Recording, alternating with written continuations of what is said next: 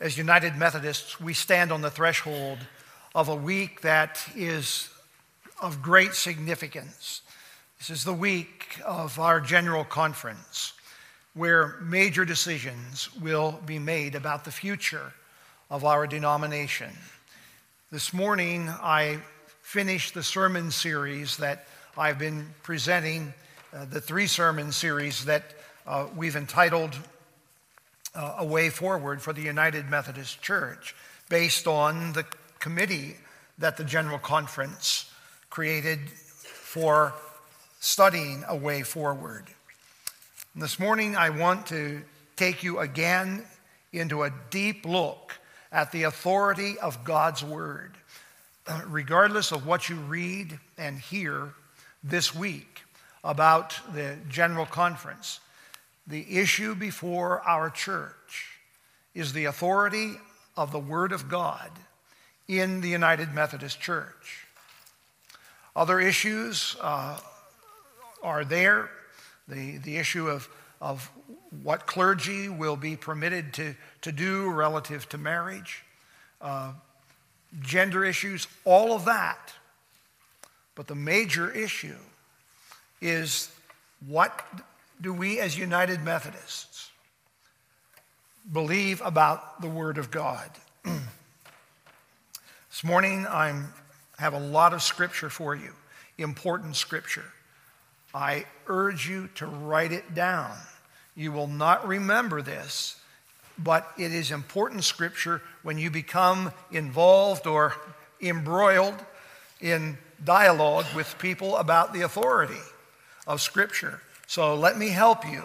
I've done the research, I've prepared for this moment, and I want you to know what this is. And so I just need to say to you folks if I've told you once, I've told you a thousand times. Now, when someone makes that kind of a statement, it's usually spoken with exasperation and often with exaggeration. The voice rises. Sometimes there are great gestures uh, that accompany it. But it all means one thing. I don't want to tell you again. I've told you at least a thousand times. Let me ask you this question then. How about saying the same thing more than 3,800 times? How do you feel about that? How about saying the same thing more than 3,800 times to make your point. Well, folks, that's the number of times in the Old Testament alone. The word is referred to as God's word. 3,800 times in the Old Testament, the writers referred to their work as the words of God. And the New Testament is permeated with pronouncements that Scripture is the Word of God.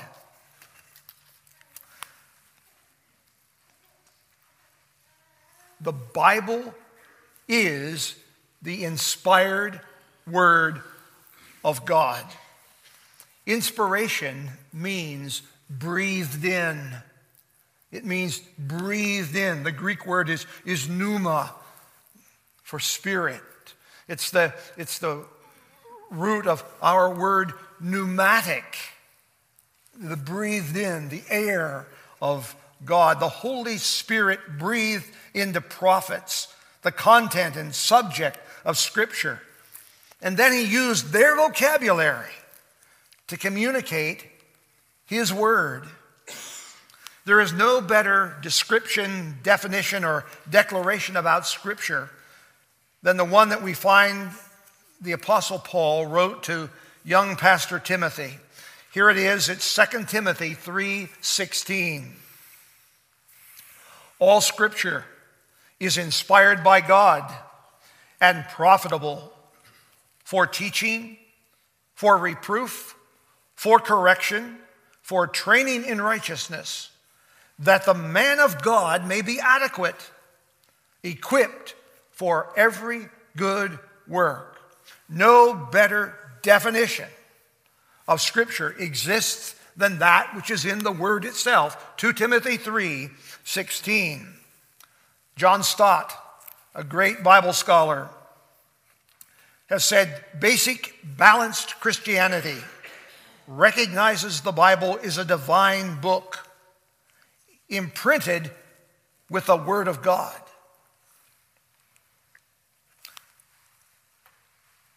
I believe the words of Scripture are without error. I believe they are without error. Listen, God does not lie.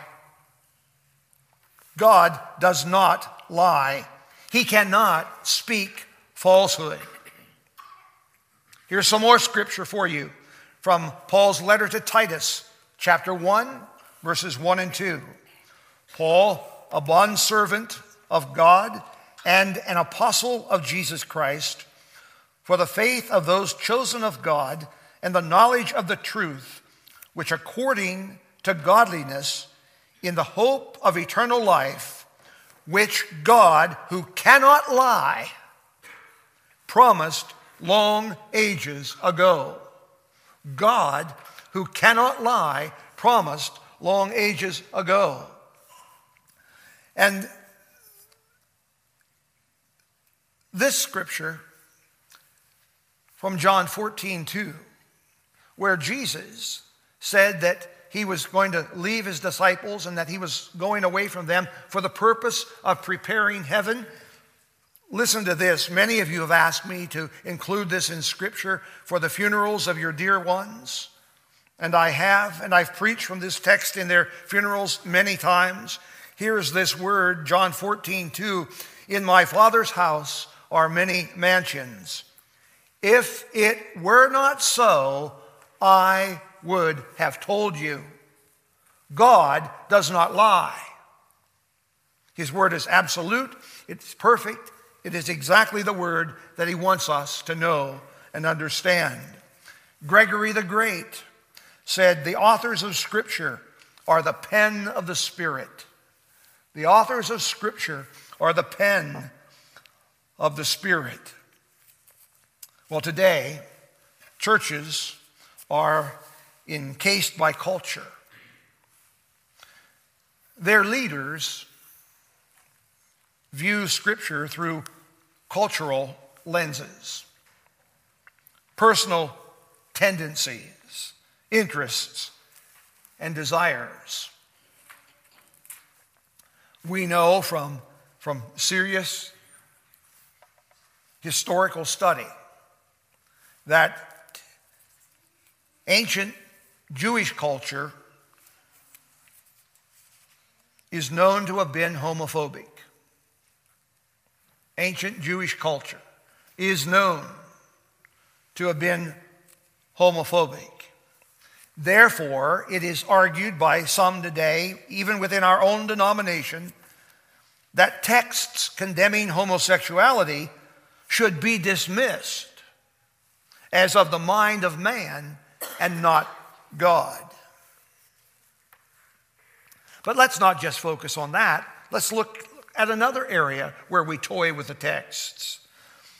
American Christians today, wanting to maintain luxurious and wasteful lifestyles, suggest biblical passages about wealth being used for kingdom purposes reflect lower class prejudice.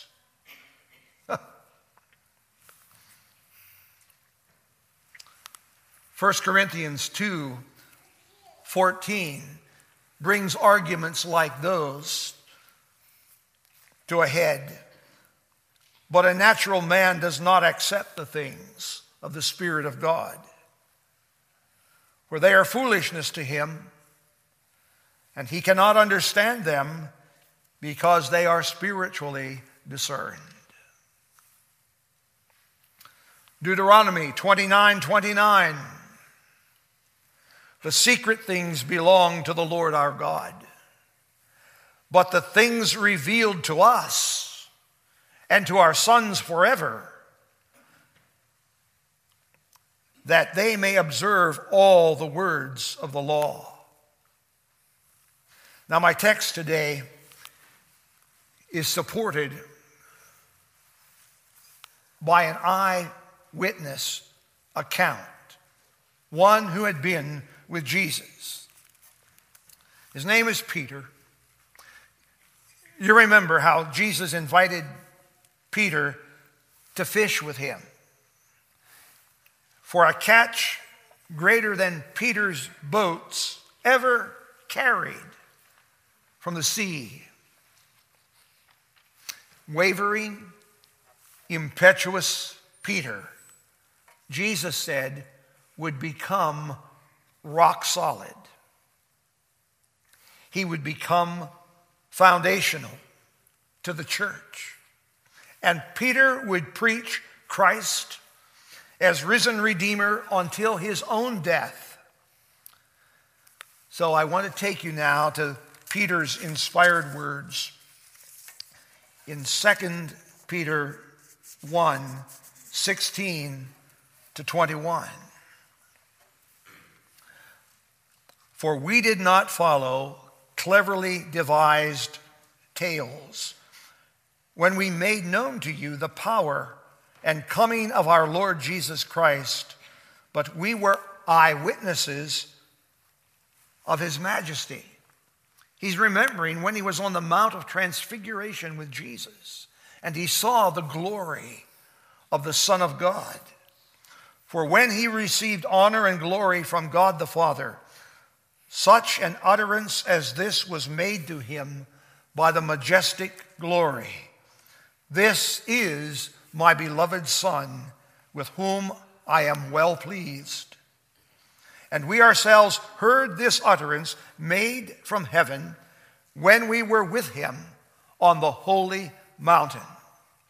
He establishes himself in the letter, reminds the readers that he had been with Jesus, he was an eyewitness of his glory, an eyewitness of his authority.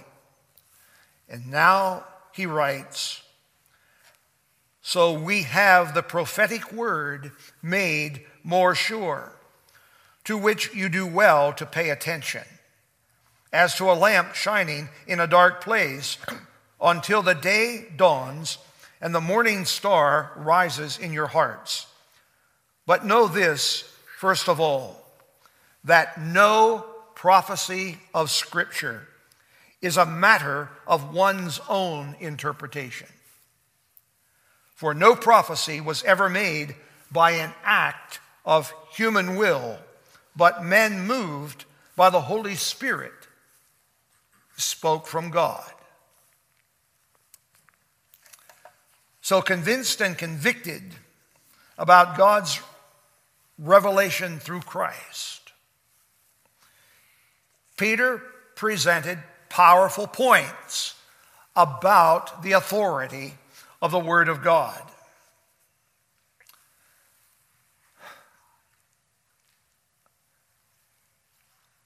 Experience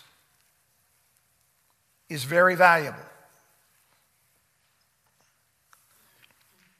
But Scripture is greater than my experience and yours.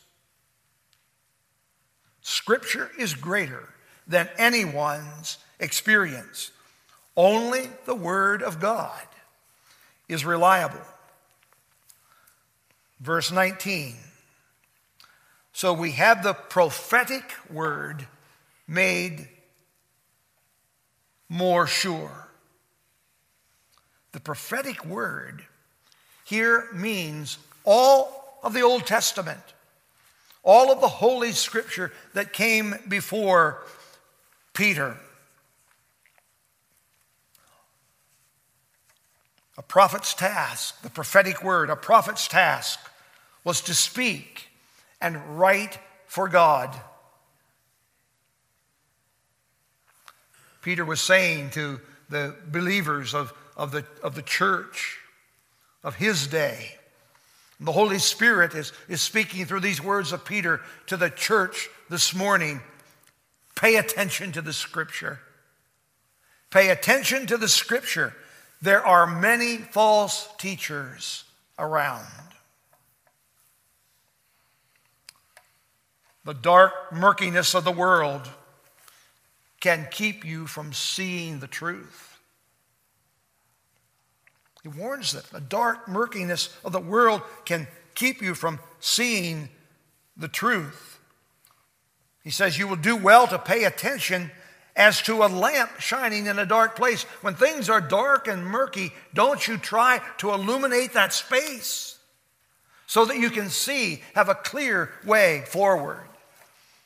Peter says the Word of God is intended to be that illumination, that brightness, that light for your pathway. In fact, you can read that very phrase in the Psalms. Your Word is a lamp unto my feet and a light unto my pathway. We go to verse 20. And Peter says, Know this, first of all, no prophecy of Scripture is a matter of one's own interpretation. You know what interpretation means in the ancient language? It means to untie or loose the truth.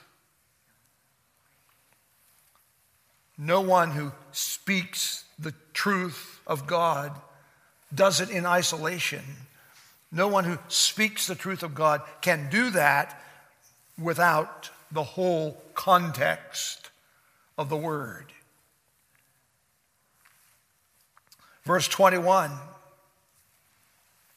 For no prophecy was ever made by an act of human will,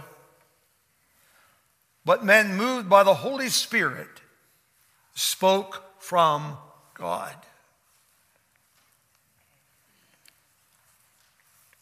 The Bible is not the product of human effort. The Bible is not the product of human effort. It does not exist because men wanted it. The Word of God was born by the Holy Spirit to those through whom God spoke and presented His will for the world.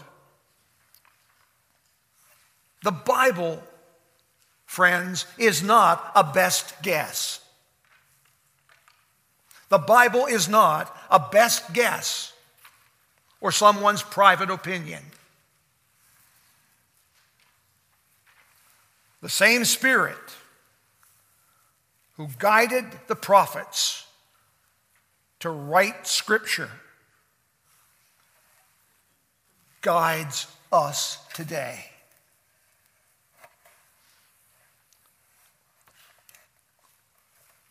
Do you realize the honor, the distinction, the position, and the prestige that that, that gives us? That the same Spirit, the same God who spoke to the writers of the Old Testament and the New and, and led the leaders of the church across centuries is the same Spirit that can speak to you. The Bible says our God is the same yesterday, today, and forever. He does not change. He does not alter his word. He does not modify his instructions. Don't ever believe that the Bible has changed. When you became a member of this church, the first question I ask you, or the pastor who was here ahead of me asked some of you, was this Do you believe the Bible to be the Word of God? And that therein only is revealed the way of salvation? And do you take the Word to be your rule of faith and conduct. There was not a one of you who said no. Every one of you said yes. How are you doing with that?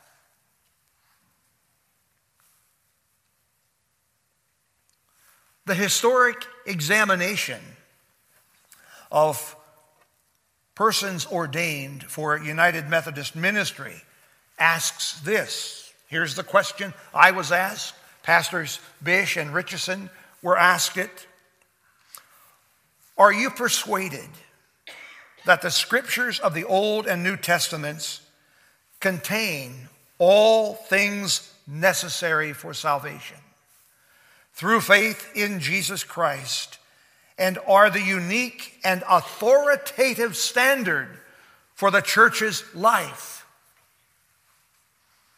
In my class of ordinands, not a one of us said no. And in every class of ordinands that I have observed over the last 50 years, no one has ever said no to that. But we're playing games with it today across our church, even though we have vowed what you just heard. And after that question is asked of ordinands, here's the next one I was asked, and ordinands are still asked Will you defend the United Methodist Church against all doctrines contrary to God's Word?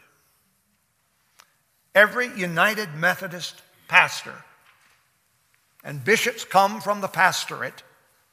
So every, every clergy member to the highest bishop in the church has answered that question. Will you defend the United Methodist Church against all doctrines contrary to God's word?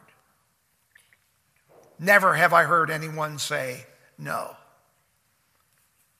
But I see them acting the no constantly.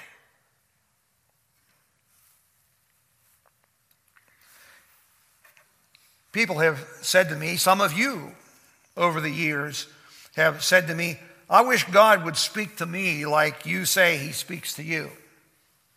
If only I could hear from God directly. If only I could, could hear his voice, then I would be more sure. Then I would believe more strongly. Then I would be a, a, a better Christian. Really? Really, folks? Well, God wants that for you too. He really does. God wants that for you too. And if you desire Him and seek Him, you will hear God. It's just that clear and, and simple. When you transact business, and many of you are operating in the business world and, and at some very high levels in the business world, when, when you transact your business, how do you guarantee your word? You use your voice to, to make statements about arrangements and contracts and, and, and agreements. But how do you guarantee your word?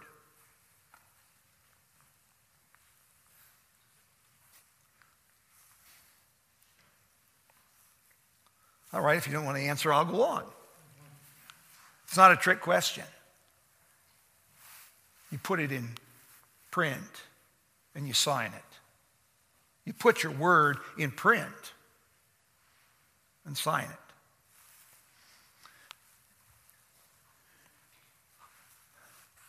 How often do you read love letters? When you've gotten a love letter, do you read it once and throw it away? I never did. I read that thing and read that thing and read that thing. My wife is, a, is away this weekend. This is the Hummel Girls weekend away. And Pat sent me a love note this morning. I must have read it eight times already. How often do you read your love letters? Well, you know you read them often. Some of you even have kept love letters from years and years ago because they're that precious to you. We want to see the details of our relationships. We want to see the details of our business contracts. We want to see the details of, of the covenants of love in, in black and white. And, and any of you that, that, I've, uh, that I have married, officiated at your weddings, every one of you has among your wedding day keepsakes the very book that I used in your wedding because I want you to go back. It's personalized, I've put your names in it. I want you to go back across the years at your anniversaries and read those words. The words are so, so important. It's what you heard, but you need to see the words too.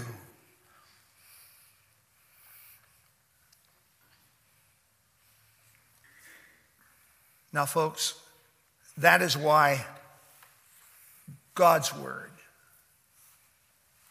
His call to you, is in the Bible with no shades of gray, in absolute terms, a word that has been written across the history of the world since day one.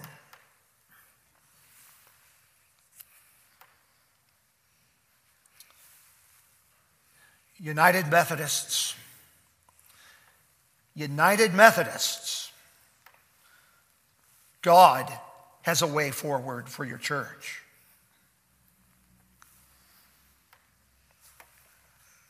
That way is documented in black and white. How many times, United Methodists, does he have to tell you? Let's pray.